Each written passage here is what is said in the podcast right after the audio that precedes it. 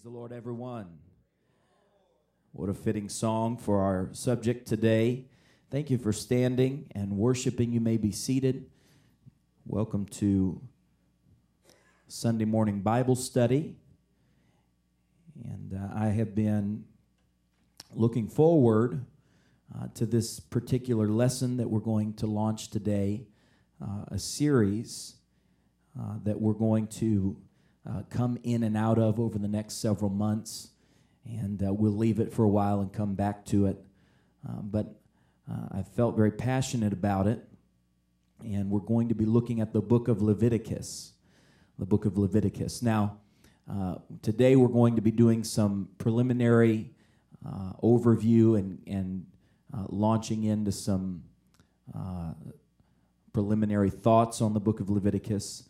Uh, but I want to just kind of inform you for those that are uh, following along with notes and things of that nature. Uh, we're not going to be looking at the entire book in the same way that Pastor French has been looking at the book of Hebrews, for example. How many have enjoyed the study of the book of Hebrews? What a riveting and tremendous series that has been. But Pastor has been doing what we sometimes refer to as uh, exegesis, which means that he goes verse by verse and he covers uh, every verse, every word within the book of Hebrews. And he's uh, one of the great Bible teachers when it comes to that kind of teaching. Uh, for the book of Leviticus, we will not be looking at every single verse and every single word. If we did that, we'd probably be uh, looking at about a six month Bible study. So we're not going to be able to do that but uh, we are going to look at several key verses and look at the overview of the entire book. And I think there's a lot of lessons to learn from the book of Leviticus. Now, I realize when, uh, as I've prayed about this, as I've studied it for myself, as I've thought about it, I realize that the book of Leviticus is probably not your go to book of the Bible. Now, I know that most of you here, I, I realize my audience, this is Sunday morning, and so this is, uh, uh, this is the folks who really love the Word of God. And, uh, and I realize that most of you have probably read the book of Leviticus. Uh, how many have ever done a, a yearly Bible reading plan of some kind where you just read through the whole Bible? Leviticus is one of those books of the Bible that, if we're not careful, sometimes we just kind of read it, skim it, and fill our quota, so to speak. And then we move on to a more exciting book of the Bible in our minds, like, uh, for example, uh, people who uh, enjoy the Old Testament will often uh, quote from Psalms or the Proverbs. And if you're if you're a prophecy aficionado, you probably enjoy the book of Ezekiel or Daniel and perhaps the book of Genesis. But many people skip over uh, Leviticus or they don't read it carefully. Another book that's like that is the book of Numbers. Anybody ever struggled to get through the book of Numbers before? Uh, for me, in school, numbers, math, anything like that, census taking, all of that, that was my least favorite uh, subject in school. And so the book of Numbers becomes tedious for me. I, I catch myself kind of having to be careful. And many people have discounted the Old Testament, but the Bible works as a cohesive unit. I think sometimes in our minds we, we make the mistake of, of separating uh, the Old Testament from the New in the sense that we don't recognize that they work together. Did you know that it's one book? It's the Word of God, all the Word of God, Old Testament, New Testament. Now we realize that we live in a new covenant. Can everyone say that with me? A new covenant? We live in a new covenant in the New Testament era. But that does not discontinue or discount or do away with the relevancy of the Old Testament. In fact, I think one of the primary reasons that many modern Christians are steeped in false doctrine and have all kinds of theological trouble is because they do not grasp or understand the concepts of the Old Testament. You cannot understand the New Testament. You cannot understand the fullness of the New Testament until you understand the fullness of the Old Testament and how they work together in tandem. All of the Old Testament points towards Jesus. Can you say, Praise the Lord? And so you need the Old Testament. Now, uh, we're going to do a little, uh, a little thinking here. Uh, how many are going to put on your big boy thinking cap with me this morning? If you just came for cotton candy, this is not the lesson for you. You can, there's the three-year-old class right upstairs. There's the uh, there's the six-year-old class. There's the ten-year-old class. They they might do something. Uh, if you're not ready to think, you might enjoy that class a little more. But we're going to dig a little deep today, and uh, and so how many want to be spiritually mature and dig deeper into the Word of God? All right. So I want to talk to us about uh, the three laws of the Bible, the three types of law and they're displayed first in the Old Testament, and then they're carried into the New Testament. And we're doing this so that we can understand the book of Leviticus as we go through it. The first type of law that we see played out in the Bible is ceremonial law. Can everyone say ceremonial? And this type of law relates to Israel's worship. The book of Leviticus is full of ceremonial law. And the law pointed forward to Jesus Christ, and it was no longer necessary after the Lord's resurrection. And, uh, and even though we're not bound to ceremonial law any longer, uh, the principle behind ceremonial law, that is to worship and love God, it still applies to our lives. And so there are still principles associated with ceremonial law that we need in our lives. The second law is civil law. Can you say civil law? And this was law that directed Israel's daily living. Now remember, they were a young, budding nation.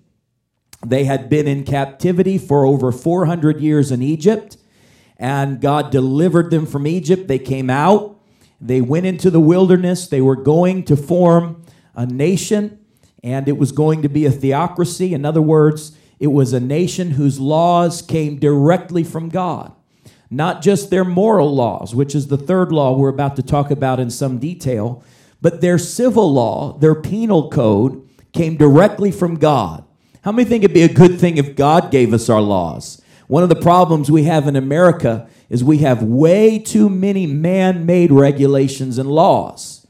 And we have strayed from biblical law. Now, originally, the United States of America was founded primarily upon the concepts of biblical civil law. I was reading just uh, a few days ago about the Salem witch trials. Anybody ever heard of the Salem witch trials? We put to death about uh, about 40 witches here uh, in the United States, or, or, maybe they weren't witches. Nobody really knows, but uh, and, and it was really a tragic thing the way we did it. And uh, America gets a lot of uh, criticism over that. Now, what people won't tell you is uh, in Europe, they put to death over 400,000 witches in their witch trials, or people that they were accusing of being witches. It wasn't necessarily true. A travesty of human history. And uh, now I'm all against, I'm against witchcraft. Anybody against witchcraft? I'm 100% against witchcraft, but I don't think you should throw people in the water and if they don't float, put them to death. Is that okay? Some of y'all are looking at me like, throw them in that water. and, uh, and, and, and it was a terrible thing. And it was a preacher who went to a, a federal judge and he told the judge, he said, listen, this, the, the way that you are conducting these trials is not biblical. And the judge was a member of this pastor's church. And he looked at that judge and he said, You need to repent because you are unlawfully and unbiblically putting innocent people to death. And you need to stop it right now.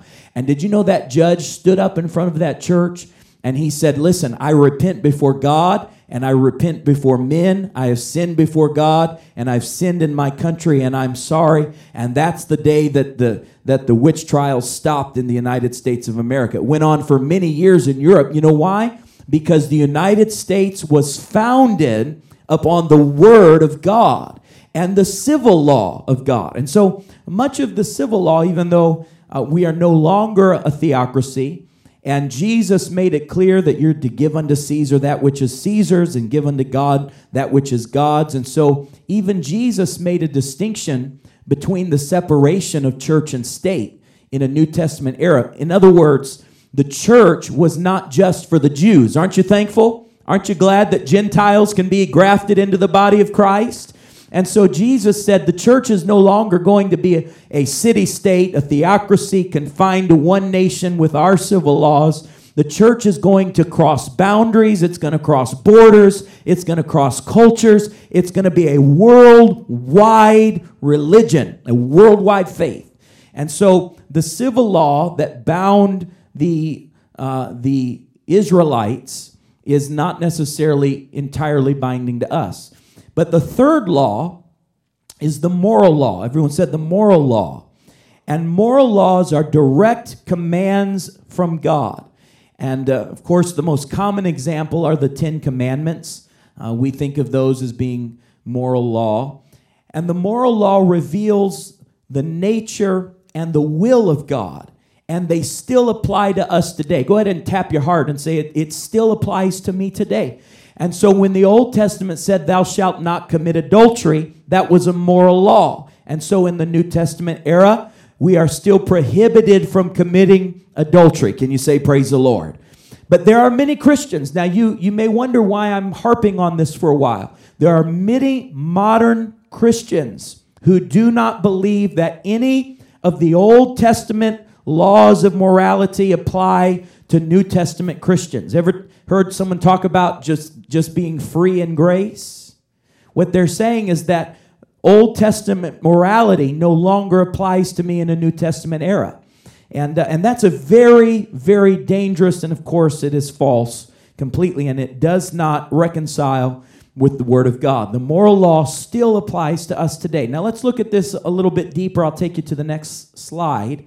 And I'd like to quote to you from an article uh, called Aggressive Sanctification by Mike Fabarez. And he says this confusion between justification, everyone said justification, and sanctification, everyone said sanctification. We're going to break down these definitions in just a moment here is often made worse by a failure to distinguish, distinguish and or rightly apply the New Testament passages which have the ceremonial law of the Old Testament in view from those passages which are addressing the moral law of God. In other words, what he's saying is that many people, when they're reading the New Testament, for example, if you read the writings of Paul, many times he makes reference to being set free from the law.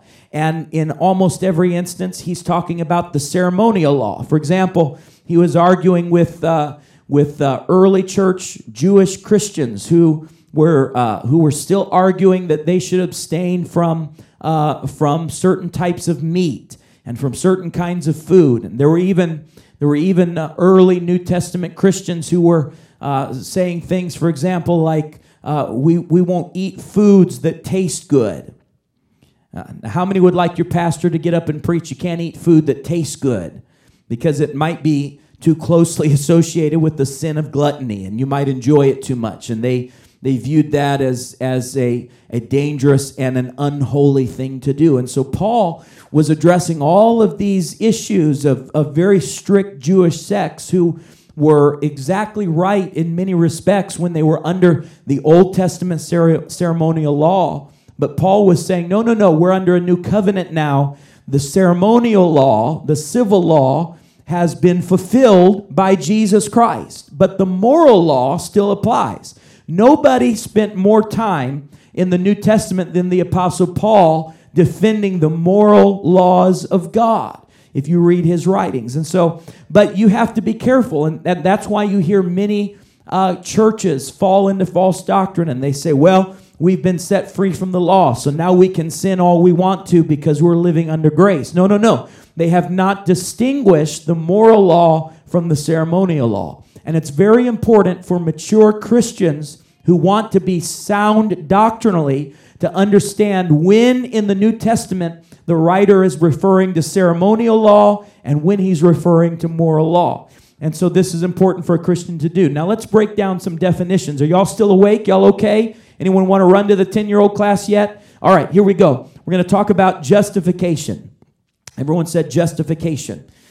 You're going to struggle to understand anything in the book of Leviticus until you're familiar with the definitions of these terms. Justification is the process of becoming righteous or just in the eyes of God. And in the New Testament era, it's because of the redemptive work of Christ. And we're given a new nature. Everyone said a new nature at the new birth, and we become justified before God. Now, listen justification is an instantaneous work at the new birth experience, and it leads to sanctification. So, when you are justified, it leads you to sanctification. When you repent of your sins, when you're baptized in Jesus' name, when you're filled with the Holy Ghost, we call that the new birth. And He puts His Spirit within you, and you are justified in the Spirit. But it doesn't stop there, it leads you to sanctification. Everyone said sanctification. Sanctification is often translated in the King James Version as holiness. And while sanctification and holiness have almost the same meanings, sanctification is referencing the ongoing process of living out a lifestyle of inward and outward holiness before God. Everyone said inward holiness and outward holiness. We're to be holy on the inside, we're to have holiness in our hearts, and we're to be holy on the outside. In other words, uh, you can have dresses down to your toes, and you can have sleeves down to your fingernails, and you can look good. And, and ladies, you can have long, beautiful, uncut hair. But if you're full of malice, hatred, bitterness, gossip, you're unholy. Because holiness is not just outward and it's not just inward, it encompasses the entire spirit. And so we're to be holy on the inside and holy on the outside. That's why Jesus looked at the Pharisees. Many people uh, mistakenly uh, use the Pharisees in a, in a wrong context because they say, "Well, you don't want to be like a Pharisee. You don't want to you don't want to be holy on the outside like Pharisee. That's a Pharisaical spirit." You know, they'll say that about holiness churches. They'll say you've got a You've got the spirit of the Pharisees. But Jesus was not rebuking them for their outward holiness. Jesus was not rebuking them for their outward holiness, not one time. What did he say? He said, you know, on the outside, you're like whitewashed tombs. In other words, you're good on the outside. He, he wasn't admonishing them because they were outwardly holy and fasting. He wasn't admonishing them because they were praying. He was admonishing them because on the inside they were filthy and full of lies and full of deceit and full of pride and full of self righteousness. And Jesus wasn't saying, don't be holy on the outside. Jesus was saying, if you're going to be holy on the outside, you better have holiness on the inside as well. Can I get a praise the Lord? That'd be a good place to say praise the Lord. And so we need to have complete holiness. That's the process or the ongoing work of sanctification. It's the it's the lifestyle. I, I know that's an oversimplification, and Pastor, forgive me, I'm oversimplifying it here a little bit, but sanctification is a lifestyle of holiness. And so when you're justified at the new birth, it leads you to a lifestyle of holy living, inward and outward. It is not, as many churches teach, an instantaneous work of the Spirit at salvation. It's not it's the process begins, and it's a twofold process sanctification. And, uh, and I have the scriptures listed here. Of course, it's Leviticus, so it's relevant to what we're talking about today Leviticus 11 and 44. Uh, it sanctification takes our responsibility and what we do in obedience to God, and it's also the work of God. So it's a twofold process where God imparts His righteousness to us and we walk in obedience to that righteousness and we walk in submission to the Spirit. Sanctification is when we are completely submitted to the will and the Spirit of God. It's when, as Paul said, we walk in the Spirit and not in the flesh. That's what sanctification is. Now, let me take you to the next slide, and we're going to continue very quickly with our discussion of the moral law of God. It's very important that we understand this. I'm, I'm amazed at how many people don't understand God's moral law. These laws are not about religious calendars or criminal restitution. I'm reading here from Equipped Conference Materials, a fantastic article on sanctification and the moral law. And it says this These laws are not about religious calendars or criminal restitution. They do not contain the symbolism of clean and unclean foods or fibers. They are not about incarceration or the reign of earthly kings. These rules are expressed from Genesis to Malachi and teach us what is moral, ethical, honest, virtuous, and righteous. Unlike the civil and ceremonial laws, we cannot look at just one passage to find them. They are not contained in one list or a single book of the Old Testament. They punctuate the narratives of Scripture, and they can be extracted from the wise counsel that unfolds within each installment of God's inspired library. How many love all the Word of God? Each of these rules reflects something of God's good character. They are an expression of His moral virtue. They give us an articulated standard of what is right. These are laws we love. How many love the law of God? Because of what they embody and reflect. They are never obsolete and must never be put aside. And because these laws are the guide for Christian living, we find them repeated, emphasized, and reinforced on just about every page of the New Testament. Keeping this brief summary of the three distinguishable aspects of the Old Testament rules in mind, we can begin to see why it is possible to mistakenly downplay or even dismiss the moral rules of God when we read a New Testament passage without first determining which category of law the passage is talking about. And because moral laws and ceremonial laws are both abbreviated in the Old Testament and the New Testament with the word law, we must be careful to always examine context. One cannot simply quote a New Testament passage about the law if one hasn't clearly determined which kind of law the passage has in view. How many want to obey all of the moral laws of God?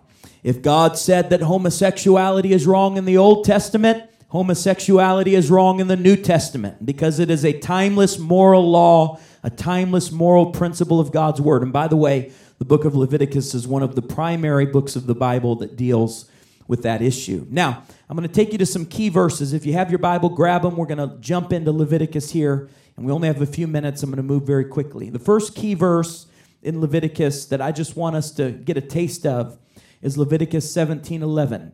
For the life of the flesh is in the blood. Everyone said the blood. And I have given it to you upon the altar to make an atonement for your souls. For it is the blood that maketh an atonement for the soul. Everyone said an atonement. This is a key scripture in the Bible, one of the most important scriptures you'll read in the Old Testament because it is one of the first scriptures that begins to point towards the necessity of blood and sacrifice for the atonement of sins. And all of that was pointing forward to the death, burial, and resurrection of Jesus Christ, the Lamb that was slain from the foundation of the world. All of this was a type and shadow of what was going to be fulfilled in the New Testament through Christ Jesus, the Messiah. It's a powerful, powerful verse. And Leviticus 20 and 7 says this this is powerful. Sanctify yourselves, therefore, and be ye holy, for I am the Lord your God and ye shall keep my statutes and do them. I am the Lord which sanctify you. Do you see the two part aspect of sanctification? First, God says, sanctify yourself. Did you catch that? And then he said, I am the Lord which sanctifies you. Which is it? It's both. You have to walk in sanctification and obedience and submission to the word and the law of God. And when you submit yourself to the law and the commands and the word of God, then God imparts his righteousness to you and he sanctifies you. And so you've got to be submitted and you have to be obedient to the word and he will sanctify you. He'll impart his righteousness, his holiness to you. Now, we're going to go to the next slide and we're going to look at the setup for uh, the book of Leviticus. Now, number one, you need to know that Moses was the inspired writer of the book of Leviticus and uh, was written about 1440 B- BC. Uh, this was very shortly after the Hebrews had been delivered from bondage in Egypt. And Leviticus is important for many reasons, but uh, there's three vital areas that Leviticus talks about and uh, that we need to understand. Number one is atonement. Everyone said atonement. And we're about to look at a definition for atonement. Second is sacrifice. And the third is holiness. And without these backgrounds and concepts, we could never understand what Jesus did at Calvary. And we would really struggle to understand sanctification and holiness in the New Testament. Because remember, the Bible is the complete Word of God, Old Testament and New, it's the complete Word of God. Now, I want you to look at this little graph that I pulled from the uh, Compact Bible Handbook. It's a recommendation I gave you uh, several months ago, and I just took it right out of that book. And you see the book of Leviticus broken down uh, into parts and focus and division. But do you see right here where it says uh, the first part of the book outlines the way to God and the laws of acceptable approach to God? Does everybody see that? And so you could not approach God without a sacrifice. That's the first thing we learn in the book of Leviticus. And, and in the New Testament era, and I'm oversimplifying again, but in the New Testament era, you cannot approach God without presenting your body as a living sacrifice. You cannot approach God without the new birth, without uh, repentance, water baptism in Jesus' name, and the infilling of the Holy Ghost. That's how we approach God the death, the burial, and the resurrection. That's the way to God. Jesus said, No man cometh to the Father but by me. Talking about the gospel. And so in the New Testament era, the gospel is the way to approach God, it's the way to enter back into fellowship or relationship with God. Without it, you can't have a relationship with God. But then the second portion of Leviticus is sanctification. How many see that? Sanctification. The walk with God. Everyone said holiness. Sanctification. It's the walk with God. And it's the laws of continued. Everyone said continued continued fellowship with God. So in the Old Testament, in the book of Leviticus, it was made clear to them that you approach God through sacrifice, but you continue to walk with God through sanctification. And so when you're saved, it's not over. When you're justified, it's not over. When you when you obey the gospel, it's not over. You pick yourself up, you turn away from sin, and you continue to walk in ongoing sanctification. This would be a good place to say amen. And so it's a lifestyle of holiness. That's what it's teaching us. And we see that type and shadow in the book of Leviticus. Now, going to the next slide, I want us to look at a definition for the word atonement. Atonement is a word mentioned uh, numerously in the book of, of Leviticus. And uh, some of you that are, are, are scholars and, and studious, you're thinking, why is he doing that? But I just have a sneaking suspicion. If I were to bring this microphone randomly to people and ask for the definition of atonement, that some of us would really struggle. So we're gonna we're gonna do it for those of us that might not know exactly what atonement means. Atonement is from the Hebrew meaning to cover over sin, and in the Greek meaning reconciliation. The term is used to signify the satisfaction of divine judgment for the sins of mankind by animal sacrifice in the Old Testament and by the death of Jesus Christ in the New Testament. Some break the English word into three parts to express a simple truth at one mint, and it's only through God's atoning grace and mercy and our obedience to his word that we can have a relationship of at one mint with God. We need God's atonement uh, in order for our sins to be covered. Are you glad your sins were covered by the blood of Jesus? If, if it hadn't been for the blood, where would I be? If it hadn't been for the blood, if he hadn't washed my sins away, hallelujah. I love that old song. Thank God for the blood that washes white as snow. It covers, as it were, and it washes me white as snow. Praise the Lord. Now we'll take you to the next slide. Leviticus naturally divides into five units. Number one, laws about sacrifice, laws about priestly ordination, physical and moral impurities, physical and moral holiness, and laws about vows. Now, we're going to quickly look at the first uh, section here laws about sacrifice. And, uh, and I'll take you to the next slide here and give you one more overview before we take ourselves to the first chapter of Leviticus. Number one, Leviticus gives the roadmap to holiness. The book is addressed to believers. Exodus ended by giving attention to where God should be worshiped. Everyone said the tabernacle. Leviticus focuses on how God should be worshiped. Everyone said how God should be worshiped. Exodus emphasized location, and in Leviticus, it emphasizes an attitude and proper relationship which can only be obtained through holiness. More than any other Old Testament book, Leviticus calls Israel to a holy life. The word holiness or sanctification is used 150 times in the book of Leviticus alone. That's about 20% of all occurrences in the Old Testament. That's staggering. And you would be mistaken to believe, mistaken to believe that these holiness commands were only for the priests. Only four of the 27 chapters are exclusively for the priesthood. The remainder is addressed to all people, a holiness for all and out of reach of none. And in a New Testament era, holiness is not just for your pastor. Holiness is not just for the ministry. Holiness is not just for people who want to go a little further. Holiness is for everyone. Holiness isn't just right for a few who are a little extra sanctified, a little extra dedicated. No, no, no, no. Holiness is a requirement for all of the people. That'd be a good place to say, Praise the Lord. Now, we'll go to the next slide. We just have a few minutes here, and I want us to read Leviticus 1 and verse 1 And the Lord called unto Moses and spake unto him out of the tabernacle of the congregation, saying, Speak unto the children of Israel, and say unto them, If any man of you bring an offering unto the Lord, ye shall bring your offering of the cattle, even of the herd and of the flock. In his offering be a burnt sacrifice of the herd. Let him offer a male without blemish. Everyone said, without blemish.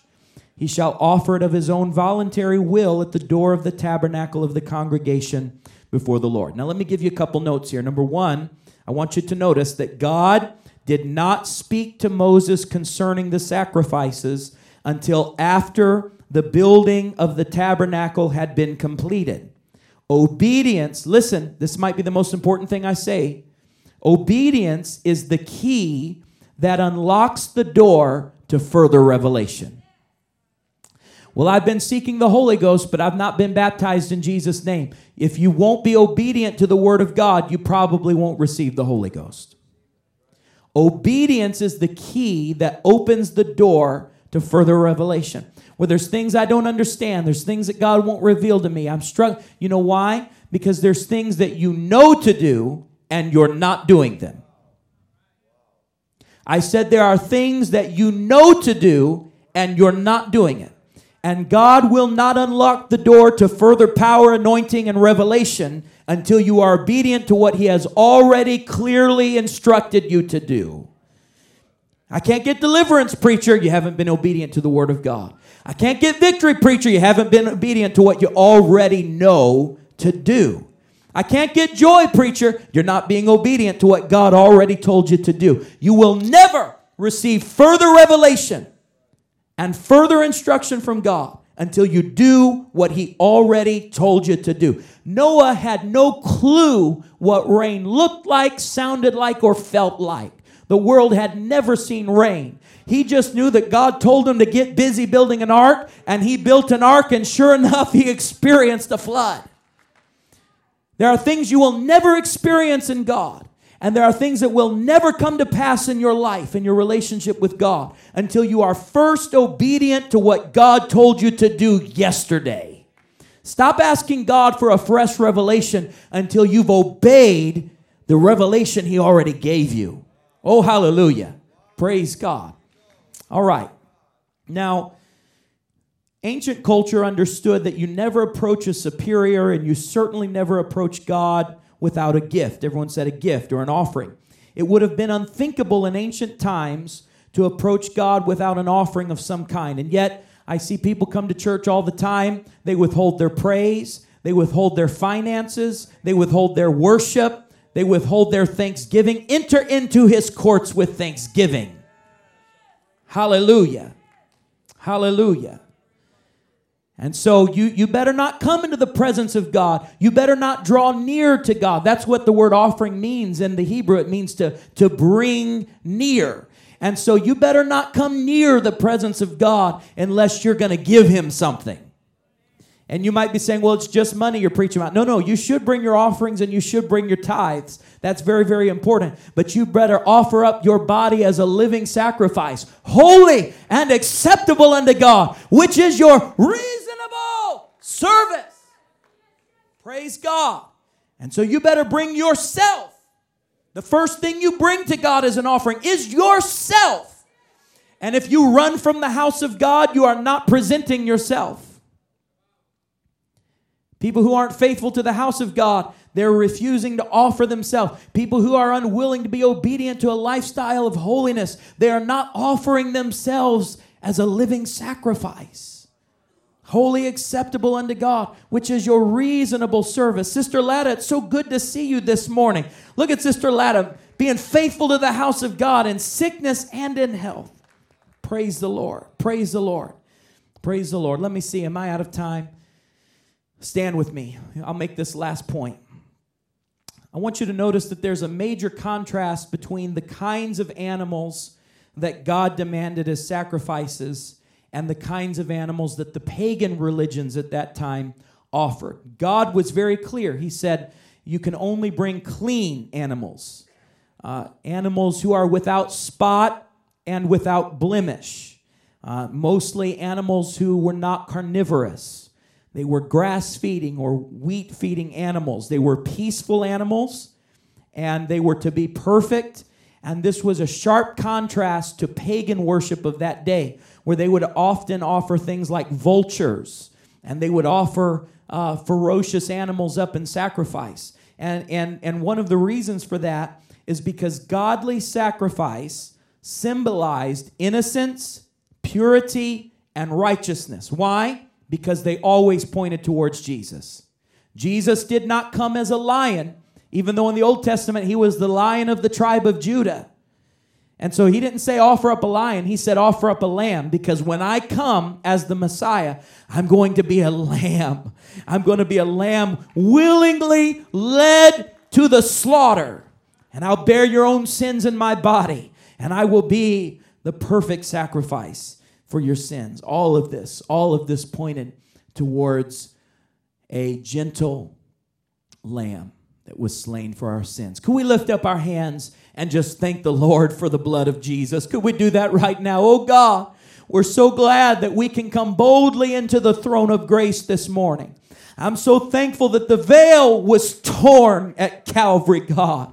I'm so glad that we can enter into your presence without fear, God. I'm glad that we can feel your Shekinah glory in this place. And we worship you. We worship you. We worship you. Would you clap your hands to the Lord and give him praise this morning?